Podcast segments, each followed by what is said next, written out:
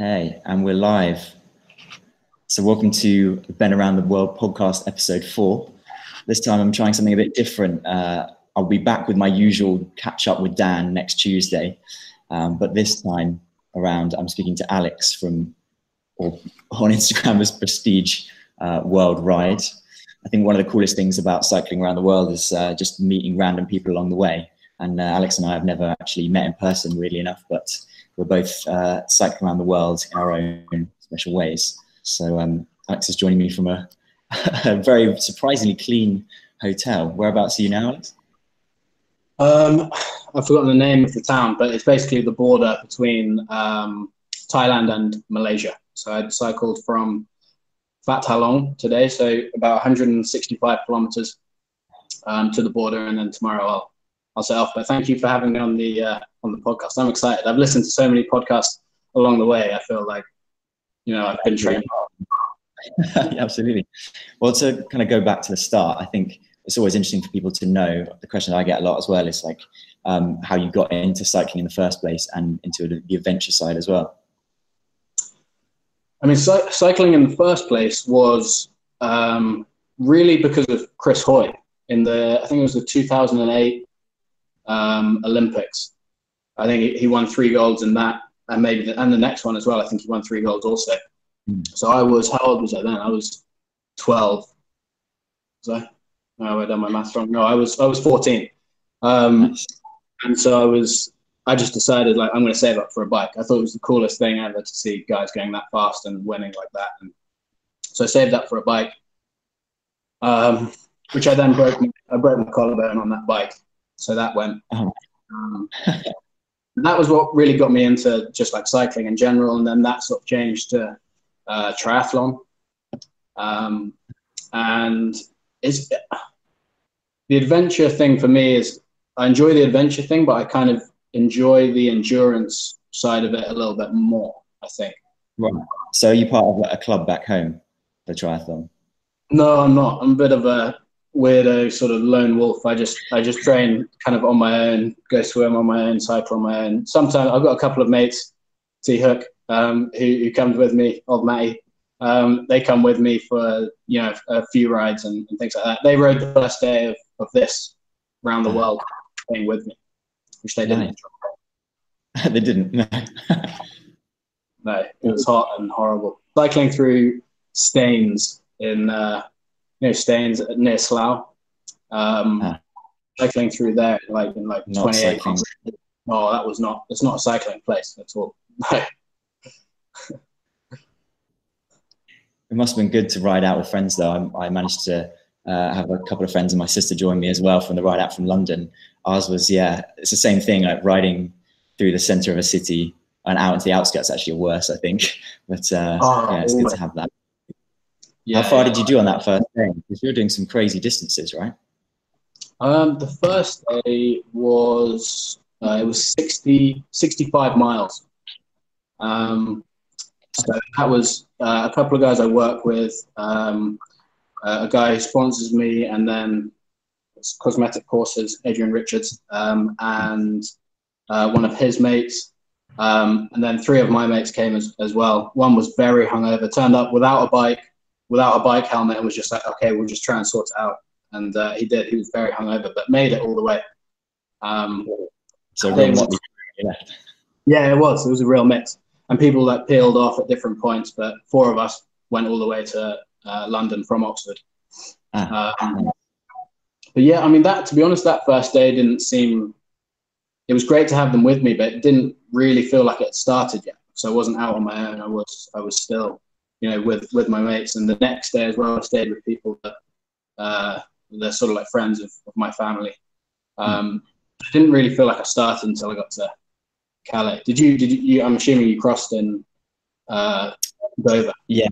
Yeah. I crossed over to Calais as well. Yeah. It's interesting that you say that because f- for me, it actually took a bit longer to, uh, to sink in. I think, I think the first, the first, I think when I was alone, that first time was a real like emotional moment, but then, I somehow I was still kind of in the, in the, there was just so much to think about, so much to do. It took a few weeks yeah. for me to kind of realize that I was going further and further away from home.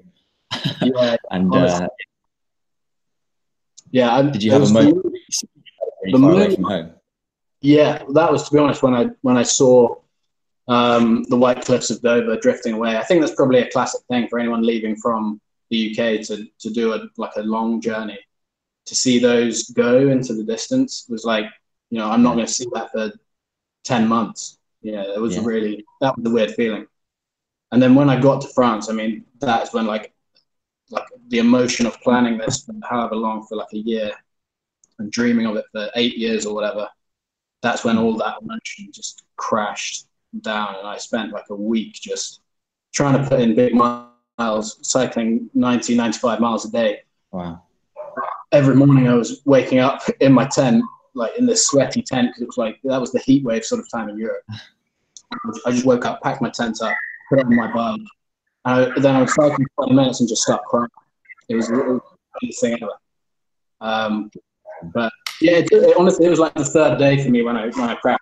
Where where were you when when like you were like, oh, I'm actually really far away from home? Um, I think mine was when I got to. Um, Uh, to like northern Croatia, and uh, I just, it was just completely swarmed. It was like not the not the part of Croatia that you you associate with, you know, holidays, beach holidays, all this amazing stuff. It was just super poor flatlands.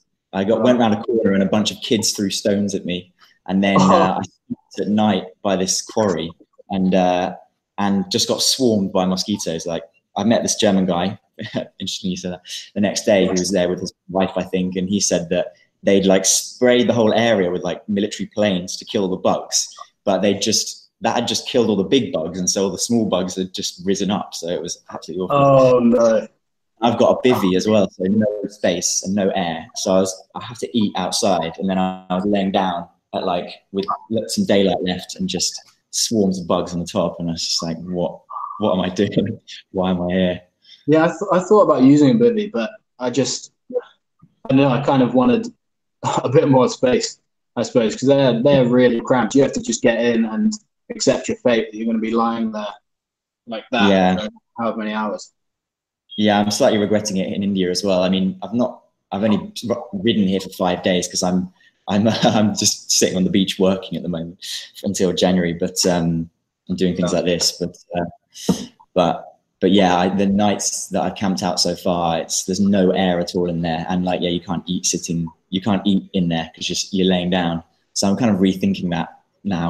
But uh, yeah, especially well, I was saving weight, but uh, my, my so my bike, my kit was uh, when I flew from uh, from Georgia to Mumbai, I weighed yeah. weighed fifty-two kilos, but yours your whole kit is your whole kit is like eight kilos or something, right? Um, I thought it. I, th I thought it was going to be, um, yeah. but I think so. My bike is fifteen, um, and my kit actually turned out to be double that. My kit was, uh, so my total weight I think was thirty-two. Okay, so my kit was I'll double that. I don't know why. I naively thought that I could just like not even have the the panniers on the side, just have like a, a tent and then a seat bag. But yeah. you could, I don't think you can do that for an entire year. Well, you could do, but you'd be living a like quite expensive life, living in hotels or being miserable all the time. Yeah, the credit card style touring, that kind of thing. Yeah. Yeah. So yeah, out yeah. of the stuff that you brought with you, what is there? Is there stuff that you've got rid of, or the stuff that you just really wish that you brought? Um, for me, like the when I'm going up a hill. All I can think about is what I have in my bag, and it I, it just like plagues my mind every time. So I'm not I never miss anything. I never think, oh, I wish I had that. Sometimes I wish I had a good camera. I just use like this Chinese phone on, or the iPhone. Um, they don't always capture great great images, but uh, yeah, I've thrown I threw away my stove in the first few weeks. Um, I've thrown away a few clothes. Uh, I threw away. Um, a selfie selfie stick. I have no idea why I brought that with me. I have no idea. yeah, that was just completely useless. Um, I threw away. Actually, I was reading. Um, you know, Mark Beaumont, the guy that uh, he just, last year cycled around the world in eighty days. Absolutely, yeah. He, if uh, when we talk about inspirations, earlier, he's definitely one of my top inspirations for this trip. Oh, absolutely. Yeah. Mine too, mine too. Um, but I was reading his book along the way, and I was so like, focused on the weight. Every, no offense, Mark, if you ever watch this, um, every page that I read, or say I sat down for like half an hour, read twenty pages, I would rip those twenty pages out and put them, put them in the bin. And just think, yeah, that's a bit of weight saved there, like one yes. per hour. So I'm a bit weird about weight. That makes sense. Yeah, yeah. It's quite a big book as well, so losing it, losing pages as you go is probably saving a bit of weight. Exactly. Have you read it? I've read it. Yeah, yeah. I've still got it. Slightly water damaged copy back at home, which I've taken out on various trips. Yeah, I mean, it's a. I can't. I, just, I can't even. I know you yeah, have support team and everything like that, but I just like I can't imagine cycling four hundred kilometers a day for yeah. seventy-eight and a half days or whatever it was. That's just. I can't. I, like I just can't. Imagine never doing that. It's too much. Yeah. Well, I mean, w like between me and you, I think, feel I've got a similar kind of uh, disbelief because, you know, for me, I'm cycling maximum of sort of six weeks back to back with a few rest breaks there. But you've been doing a pretty solid pace, right? Because how long are you planning for this whole trip? Uh, do you think it will take? The whole trip, uh, planned ten months. Um, ten months. Yeah, and The, the, the original route that I planned was twenty-one thousand five hundred miles. Yeah. Um, I, I kind of planned that as a bit of a buffer because to circumnavigate the world, you only have to do eighteen thousand. Um, so, that, I mean, they, like Iran and Pakistan, I had to cut miles out there because I couldn't get the visa.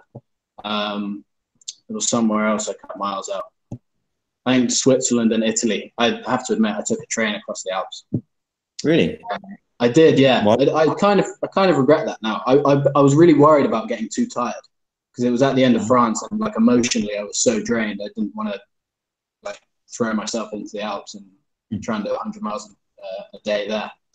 Um, but yeah, ten months. I'm thinking to do eighteen thousand miles, and at the moment, I'm, I'm on track. It's eleven thousand five hundred in the last four months. Wow. Um, So I think mathematically I'm a little bit behind, but Australia is going to be like big miles. Yeah. And so how are you fit pretty much going non-stop? Do you have time off the bike as well every now and then?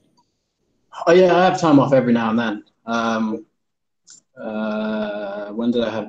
I did. I had one day off in Thailand um, to do laundry and stuff because I just I got really disgusting.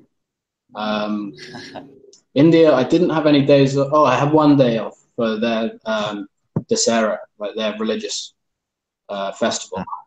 Um, so yeah, I had one day off through India. Uh, yeah, it's just sort of every now and then. Like if if I need to have a day off, then then then I kind of know. At the start, I was way too focused on like stop being an idiot. You don't need a rest. Let's just go. But then I was doing less miles. I'd get to like fifty miles for the day and be like I cannot go anymore because I just yeah. fatigue myself way too much. But uh, how much are you doing? Like rough, like when you have these six week like blocks, how much are you yeah. doing? Um, it varies a lot on the terrain. I'm I'm sure you found this as well. But um, in Europe, I was uh, I took a fairly flat route. Um, I think my biggest climb was about five hundred meters or something. So I I was doing my, my I did maybe two or three hundred mile days in the whole thing. But generally, I stick to about one hundred twenty, one hundred thirty kilometers in, in Europe. And then now, when I hit Turkey, that just went straight to to like ninety, eighty kilometers a day just because oh. the climbs were just unbelievable. And I took a very long route around the country. And uh, there was certain things where there was just gravel tracks that were just totally like ungraded, just yeah. you know, ten, fifteen percent graded. I avoided those gravel tracks through Turkey, but the, but the hills, like it's, it's actually a really long country. I didn't realize. Yeah. But the hills really like they really hurt. I, I don't know was uh, whether it was you or, or someone else that I saw posted um, posted something about like they by the time they had got all the way through Turkey they would have climbed Everest three times. Or, or yeah, something. That was me. Yeah. Yeah, yeah, yeah. It was something. Yeah, it was something insane. It was yeah. It was because it's how long is it? It's so it's, it was it took a month. So it must be uh, three thousand kilometers. something like three thousand kilometers and thirty thousand meters climb or something ridiculous. Yeah, more, more than a thousand meters climb on average each day that I rode across, across Turkey, which, yeah, beautiful country, beautiful country. But yeah, then it took six weeks for me to get across Turkey, but four weeks to get across the entire of Europe. And if you look at it on a map, somehow it doesn't feel right, but it's, yeah, you're right, it's a very long country. Yeah. Motorbikes here. You tell I'm still in it. Um, so out of your the, the countries that you visited so far, what was the sort of the best experiences that you've had, the best countries, if you can you can group it to that level, or maybe just specific experiences in those countries that you that you really look back on and, and you're so thankful that you did the trip for? Yeah, um, I suppose Azerbaijan was uh, I don't I, no offense to any Azerbaijan people out there. I, d I didn't think the country itself was very interesting. Like, they're not geared up for for having tourists or, or things like that. Um, but it's very flat. Like most, so I think it was five days through Azerbaijan, and it was a hundred meters climbing, sort of average a day. You know, it was it was really it was lovely. But the reason I like that is because I'd been cycling on my own for so long. And then in Georgia, I met a German guy called Linus. Um, and we decided he was going on the same route to Baku, um, and then he went down through Iran, and I flew to India. Um, but it was just really nice to to cycle with someone for, for five or six days. Um, Georgia, I just hit a real low point. I just hit like a real mental, like, what am I doing? This is, you know, but you just question everything, and you're just, yeah. Um, but, what was it about Georgia that triggered that, or do you think it was just a particular time in your in your fatigue? Um, what was it that triggered it? I think it was um, like I think it was physical fatigue, and also the fact that I'd been sort of bullying myself to to do miles. Like, mm. I, the way I kind of think of it is, since Georgia, the trip has, you know, the challenge or the adventure has, has been mine, and I've, I've done it the way I wanted to do it. Whereas I felt I put so much pressure on myself from Oxford or from London to Georgia that by sort of the end of Turkey and, and Georgia, I just wasn't, I wasn't enjoying it because I just punished myself so much, um, mentally, that is. So then, like, I had, I think I had a week off actually in, in Georgia, because I, I just like I had come to the end of like my mental tether, basically. Yeah, yeah. Um, but then, yeah, meeting this guy, and he was doing the same sort of mileage as me every day. Um, And he was, yeah, he was really like pumped, and we got on really well. So yeah. that was, and that was. Did it change your style? Sorry. And how did it change your your kind of daily daily schedule, your daily style? It, it just it just gave me more like after. So then when I flew from Baku to Mumbai, then it, it I felt like it was kind of my adventure again. You know, I, I wasn't putting so much pressure on myself, like, you have to be up at six, you have to just, you know, if you're too late to get breakfast, you have to go. Um, and I found after taking all the pressure off, I was much more comfortable with with doing bigger miles. Like, I found I was doing much more. Um, just, I, I, I don't know what it was, like positivity. Um, it just felt like I had control again. So that was... That was, yeah, that was a big, that was a big bonus. And ever since then, I haven't really mentally struggled. Obviously at times physically it's, it's tough, but since that point, I haven't, you know, had a, had a morning where I woke up and thought, I just don't want to do this. Every morning now is like, awesome. Let's, you know, let's crack on. It's going to be a good day or a bad day or whatever, but you know, it's going to be exciting nonetheless. There are so many people out there that may want to do something like this or explore the world in in this way, because it, it, it's incredible to like to experience all of this. So I kind of realized how lucky I was that I have the chance now to to do it, and I was kind of wasting that time before, focused on too many other sort of negative externalities, I guess. So it's interesting that it took someone else's perspective to uh to kind of bring that to your mind. Um, it's interesting that that, that helped. Yeah, yeah, definitely. Um, I'd say another positive was probably I, I don't know why, it's just because it, it might just be because it's fresh in my mind, but Thailand has, has been really awesome.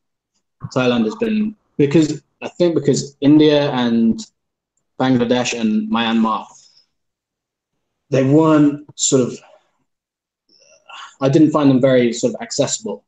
I didn't find mm. like, I found there was too much attention on kind of what I was doing. I found I wasn't like that comfortable with going and eating, because forty people surround you instantly the second you sit down. And I'm sure you know from being there, as soon yeah, as yeah. you sit down in a restaurant, you have got tons of people coming up to you asking for selfies and yeah. things like that.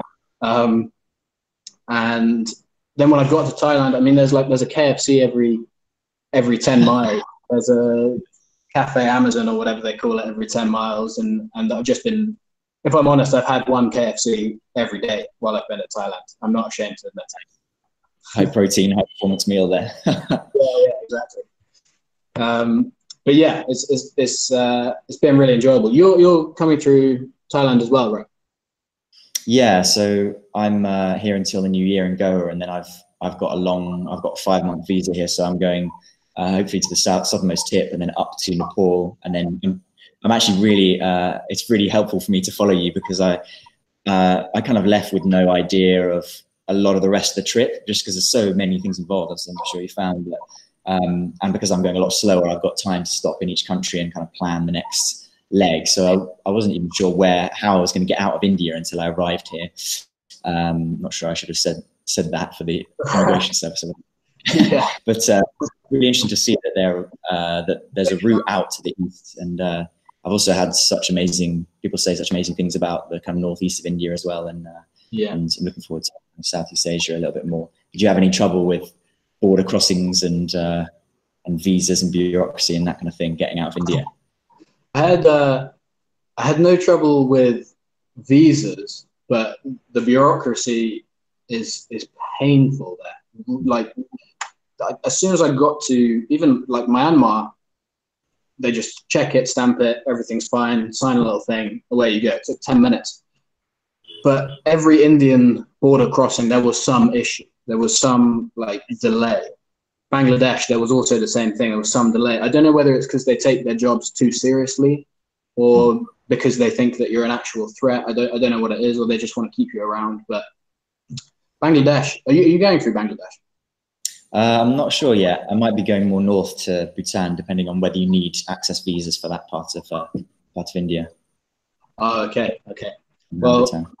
I was in India had put me in in such a bad mood just because of the stress of not eating and trying to cycle, you know, however many miles a day.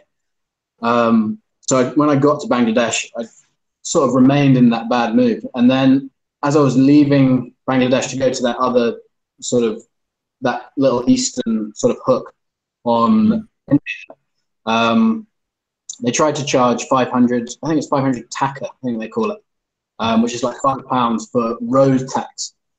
Yeah, and usually, usually I think I'd be right with that. Uh, I'd be okay. I'd just like smile and pay it and whatever. But I was in, I was in such a bad mood, and I was so sick of the, the roads, because the roads were just yeah. mentally bad. Um, but I just like refused to pay. I was like, I'm on a bike. Why why do I have to pay? No, you know what what's the law? I I don't see a law here that says you know, I didn't know. No one told me when I entered that I have to pay five hundred at the end. And so they kept me there for three hours. And I was wow. like, kind of arguing with me, I was arguing with them. We didn't speak each other's languages. It just didn't work at all. Um, but after three hours, they, they were just like so sick of me sat there and all of these villagers, you know, people from the village like surrounding the room, um, that they were just like, get out, you know, go, just cross the border. Wow. We don't want to stop. So that was, uh, I'm, I'm going to say that was a victory for me. I mean, at the time, I was still so angry, but looking back, yeah, yeah, that's a lot of commitment to stick it out. I would be run away from that situation. I'm slightly embarrassed yeah. about it now, but yeah, it was it was, it was good. Have you had to do any haggling lately? Because I've I've absolutely suck at that. It's, I'm terrible. Pay yeah, the price for everything. Yeah, yeah, it's kind of an awkward thing to do. You got to go into it with so much confidence, don't you? I haven't done yeah. it entirely because. They're just like, they're so, they've got such nice smiles. They could they could they could ask me to pay anything almost, and I'd be like, oh, okay, yeah, I believe you that that's the actual price. Um, not in, in India, a little a little bit. There were some things that, because you know in India it has that um, M R P, doesn't it? The maximum retail price, yeah. on all yeah. the things. So obviously, they see that you know you're a, you're a white guy, you you haven't been here before or whatever. So they, I think sometimes they try to um, charge like double the price or something. I was like, no, no, no, no. It says it on the bottle. Yeah. Yeah, although I got told in a restaurant the other day that that doesn't apply there, but I'm, I need to look that up because I'm not sure if that was just an excuse. Oh, what, it doesn't apply in the restaurant? Yeah, yeah, because they charged me, literally, they, like you said, they charged me double for like a can of Fanta or something. And oh. uh, so I, it's written on the bottom. And he said, oh, oh, no, no, no. And I was like, it's against the law to sell it for more than that. And he was like, oh, not in rest restaurants. And I was like, oh. So, um, they love it. There's always ways around it. That I failed at haggling there as well. So um, where are you heading next? Where am I heading next? Um, yeah. So tomorrow morning, um, I'm going to cross the border into uh, Malaysia. Um, and then I think it should take, I think it should take two days to get to Kuala Lumpur. Um, and then from Kuala Lumpur down into Singapore, and then from Singapore fly to Perth. But I'm, nice. I'm spending, my mate and his family are in Melbourne for Christmas. Um, so my aim is to get there by the twenty-fourth. Okay, oh, so you have Christmas with people you know. It's a good... Yeah. Mileage-wise, that's it's going to be tough though, because it's about uh, four, it's about four thousand kilometers from here. So if you take a day out for the flight, um, it's yeah, I'm gonna have to average, you know, like one hundred ninety kilometers a day. So that that's uh, an interesting challenge. Yeah, yeah, that's serious. Home there in time for Christmas. Yeah. And then from from there, where are you? Uh, where are you heading? What's the whole? What's the round the world plan? So cycling to actually, do you mind? Do you mind if I just use the toilet quickly? Yeah, yeah, no worries. No worries. I drank too much water.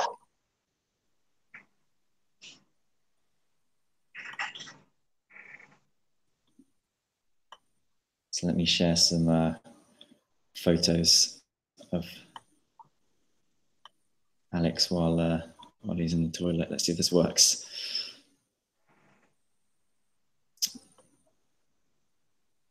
Uh, there we go.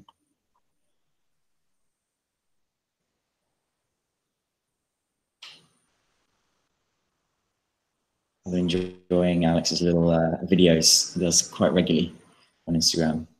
It's well worth following. Hey, I was just doing a, showing your Instagram uh, page while you were out. Let's see, videos back. Cool. Plug it. Nice. So, um, um, so the, okay, yeah. So yeah. What's the rest of the group? Yeah, from here.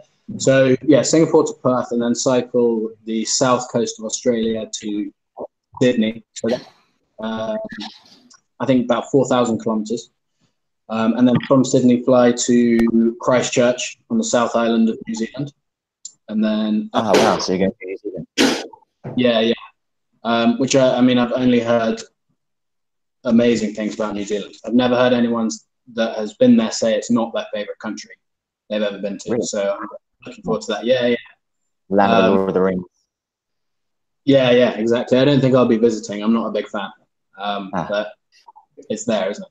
Um, yeah. So, yeah, then uh, from, uh, so yeah, up the North Island to Auckland, and then from Auckland fly to San Diego, um, and cycle up from San Diego to Vancouver, and then from Vancouver to New York. So it's kind of up the West Coast, and then stay in Canada for a little bit, and then drop down um, and go sort of through the north of North America and to New York, then fly from New York, New York to Lisbon, uh, and then Amazing. Lisbon to Paris. Leg.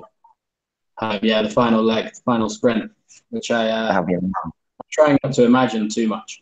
Uh, yes, trying to that's a lot of miles to go is, today.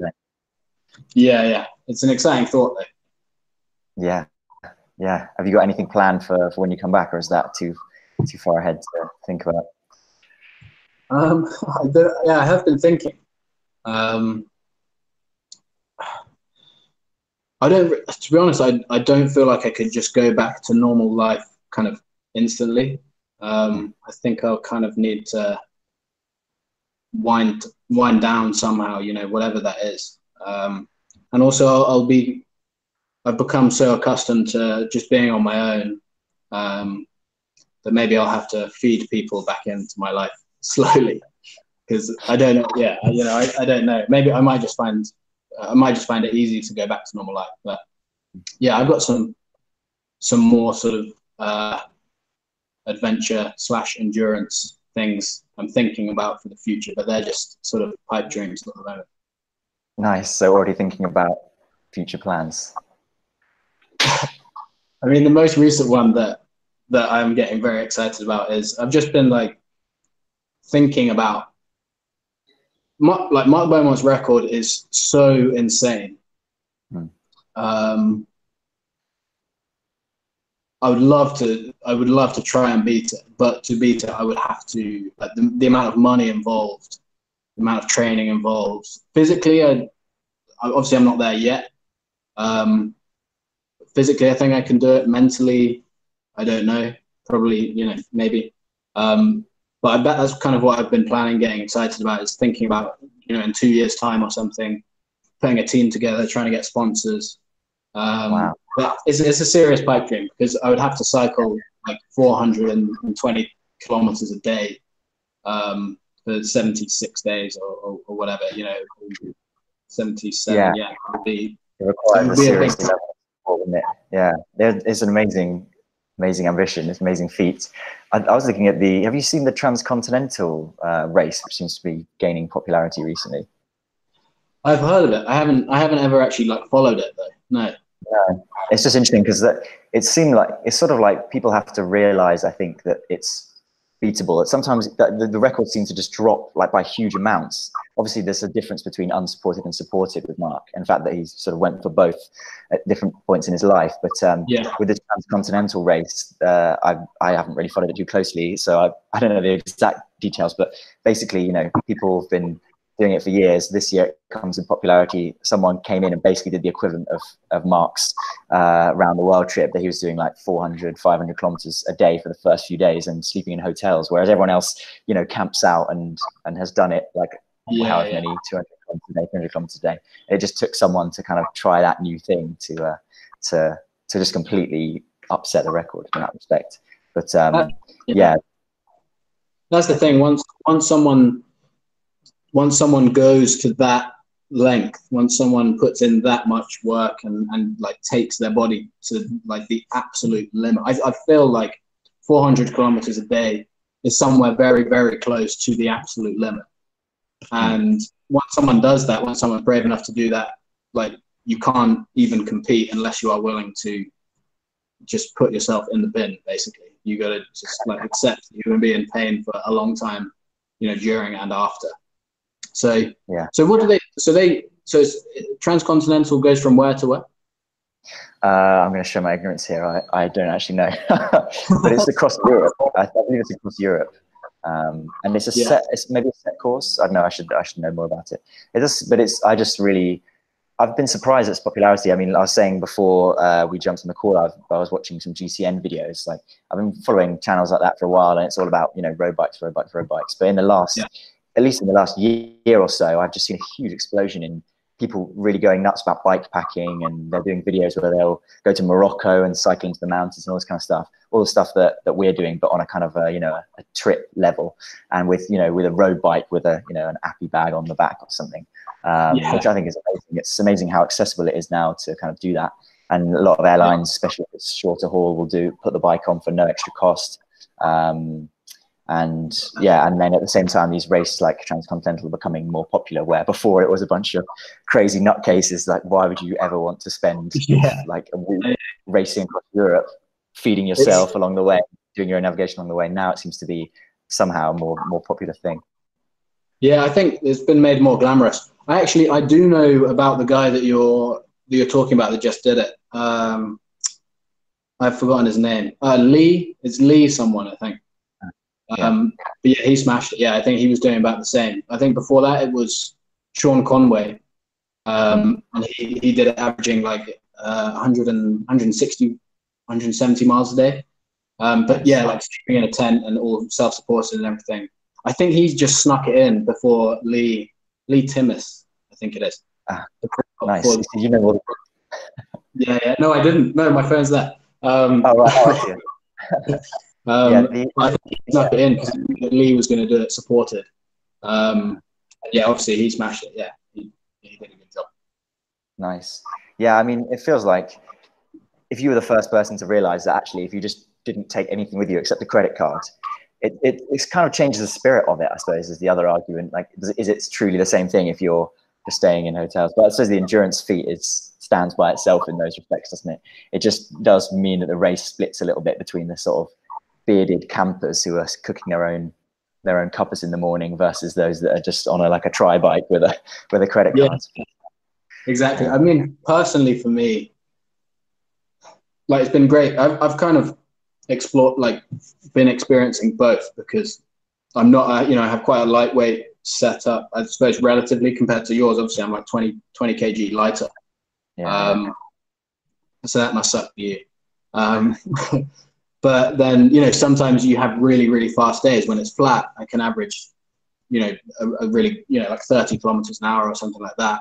Um, and, but then I also have the option of being, obviously I'm not bearded, but being the sort of nomad traveler kind of thing where you're in a tent and you, you've got your tin of like cold beans or, or whatever.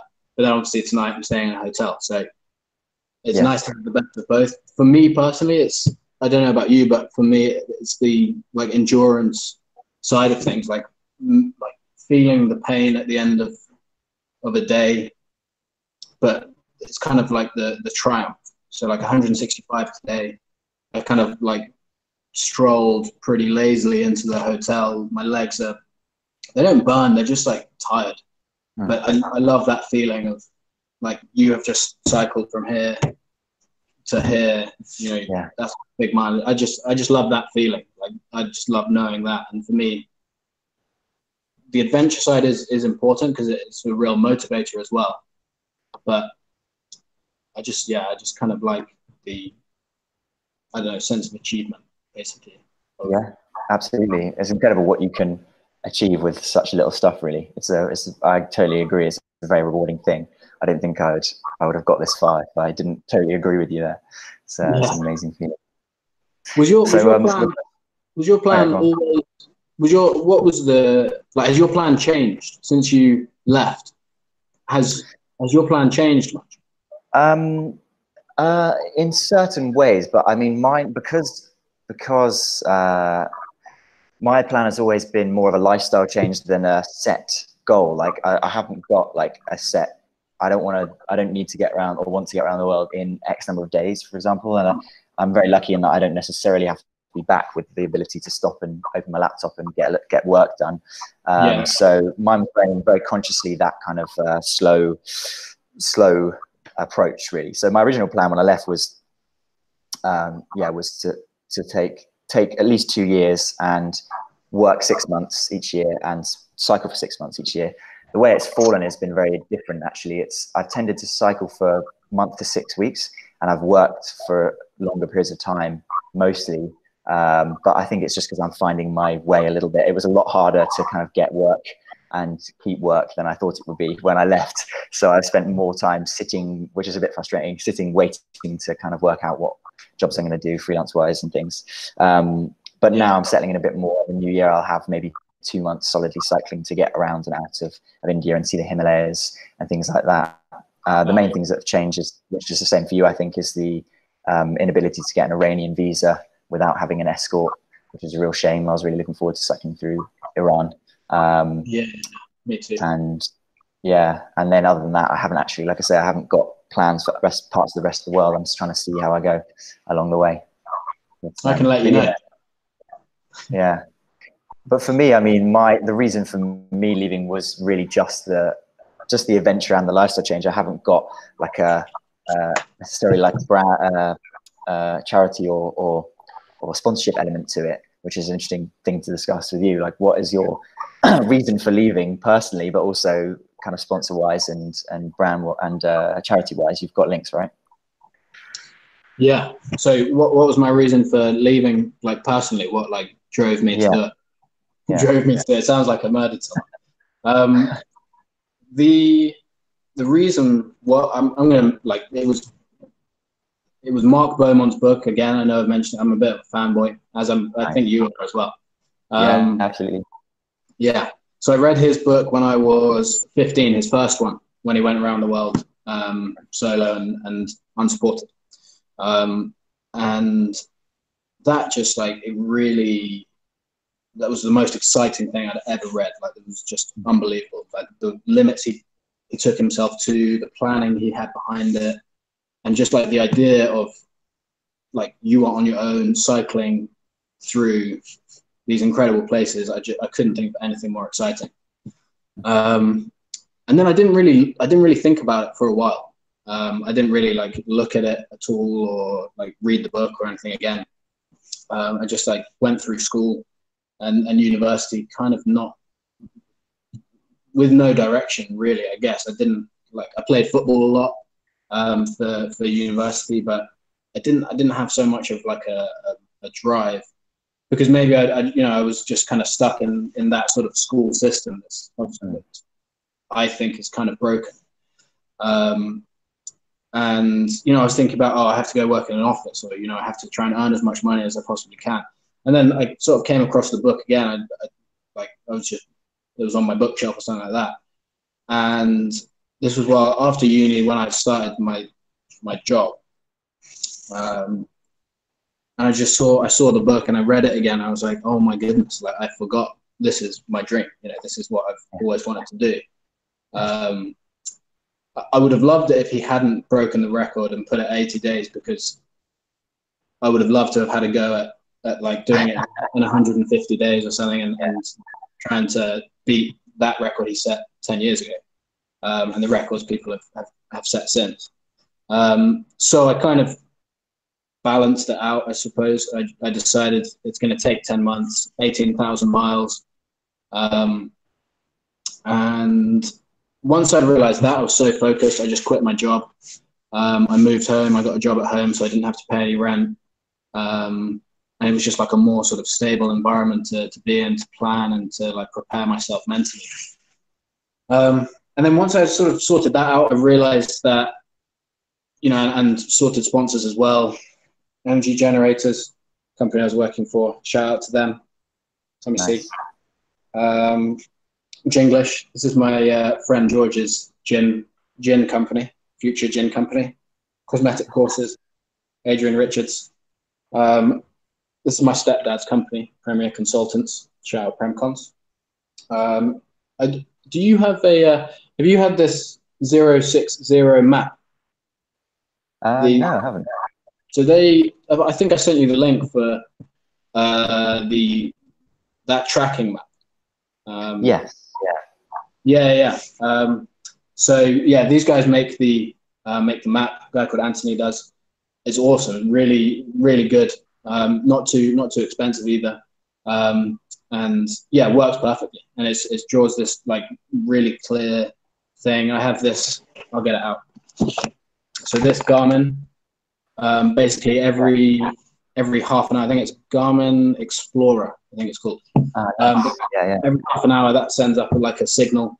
Um, well, you set it to ten minutes, twenty minutes, half an hour. Um, sends up a signal and then sort of plots your location, and he sets it up so that it like correlates on the map. It's perfect, you know, it's, it stops my mum from worrying too much, because as long as she knows yeah. that that's moving at the right time, then I'm not, um, I'm not dead. Um, so yeah, it's, it's, uh, it's good. Um, so yeah, once I sort of sorted that out, um, I kind of realized that through like pursuing my dream, and I was very like thankful to have kind of realized, after not having too much direction, realized like this is, this is it, you know, like this is, it just felt like the, the perfect thing, the exact right thing to do. Um, so I, I thought, you know, I can help a lot of people um, at the same at the same time. So I have two charities um, that I am raising money for. Uh, one is the Jack O'Donnell Foundation. Um, so Jack Jack O'Donnell was a guy in the year above me at school. Um, I didn't I wasn't like friendly. I didn't know him. Um, some of my mates um, were friends with him, but he was an excellent sportsman. You know, really really nice guy.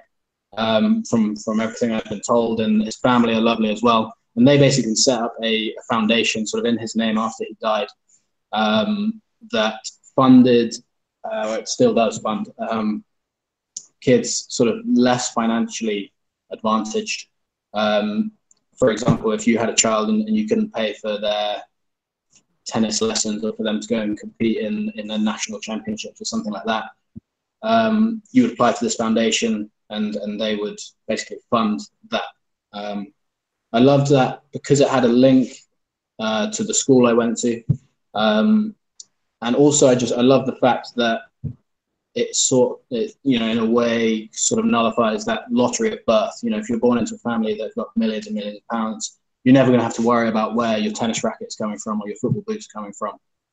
Whereas this, this foundation, I think, just do amazing things. Because for me, sport was the most important thing when I grew up, and, and if that is the case for anyone else, I think they should also have that opportunity to, to you know, get involved. And, and if they find the, their thing, they find their dream through that, you know, amazing. You can't. Um, I can't. That's excellent. Yeah. Um, and then the second charity is Sponsor a Gambian Child. Um, so I went to the Gambia when I was sixteen, uh, seventeen, I think, um, on a on a school trip. Um. So one of the teachers, or the teacher that, that organised it, um, Missus Kendall Child, um, she uh, uh, she runs a charity, a charity called Sponsor a Gambian Child, and basically what that does is funds, uh, you know, pays for the school fees, school equipment, uniform, all of this stuff, um, for, for uh, a couple of schools in a town called Bukama in in the Gambia. Um, I mean, when I went there, they they sort of in a, in a material sense, they have very little. Um, and I just thought, you know, the way that they hosted us, their smiles and, and everything like that was, was incredible. And I've always wanted to give something back to them. Um, again, it's got a great link to my school. So uh, before I left, I went and did a few sort of talks at my secondary school and tried to get them, you know, excited and, and stuff like that about it, and, and try and get them to help raise some money as well. Um, Try and inspire them, I guess, is what I was trying to do. I don't know if it was. Um, but yeah, those are the charities. And absolutely. Yeah. Awesome. And so where can uh, people go to support the charities and also to follow you and the rest of your trip?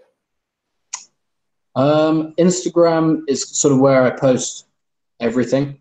Um, and I think most of it, I don't know, I'm not, I, I think most of it goes onto Facebook as well. There's like an automatic switch thing that I think is meant to move it across to both. Um, but Facebook, yeah, or Instagram is, is, is basically where you'll find anything. It's Prestige World Ride. I think the camera is backwards, but Prestige World Ride. For anyone that has seen Step Brothers, it's uh, it's a play on Prestige World Wide. Uh, um, I did one. Yeah, it's a it's a weird name. It's a weird name. Um, but yeah, and then there, there'll be a link in my bio to go to the website. Um, And then there's a and massive also under this video as well, and uh, on the podcast page, so you can go straight there. Awesome, thank you. Yeah, no worries, and yeah, thank you so much. I'll uh, I'll let you get a, a shower and some food if you if you haven't already. It's it's so awesome that you can talk from a from a hotel room just via mobile phones. Technology is absolutely uh, awesome. Excellent. These days. Excellent. Yeah, yeah, yeah. And uh, thank you very much for having me on. I appreciate it. It's been good to chat to you and some other crazy guy as well in, in perfect English. Mostly perfect. Yes. Yes, yes. You can, uh, you can share the story. And uh, if I'll be sharing this video, um, as I'm sure you will later on. This is the first time I've sort of interviewed another cyclist. So I've, as I've asked you, um, I'm keen to hear anyone else adventure travel-wise that, uh, that you'd like to, to get on the podcast. If you want to get more of them, you can... more entries like this, you can subscribe to my YouTube channel, youtube dot com slash Ben Bowler, and uh, yeah, comments below for who you'd like to see. Obviously, the end goal is to get Mark Beaumont on, so we can work up with enough podcasts where people say how amazing of an influence he was, then maybe we can uh, we can get him involved later down the road. Don't don't tell him that I that I said I was going to try and break his record. Don't tell him that. That's no, I won't. I won't. We can keep that one a secret. I'm sure. I'm sure he's not watching now anyway. Well, they don't. So, yes, and yeah, go on. That's yes, and uh, I'll be back on Tuesday with my uh, chat with Dan, and then hopefully uh, before before the new year arrives, I'll uh, have arranged, corralled another fellow crazy cyclist to to have a chat on the podcast. So farewell. Thanks, mate. Nice to speak to you.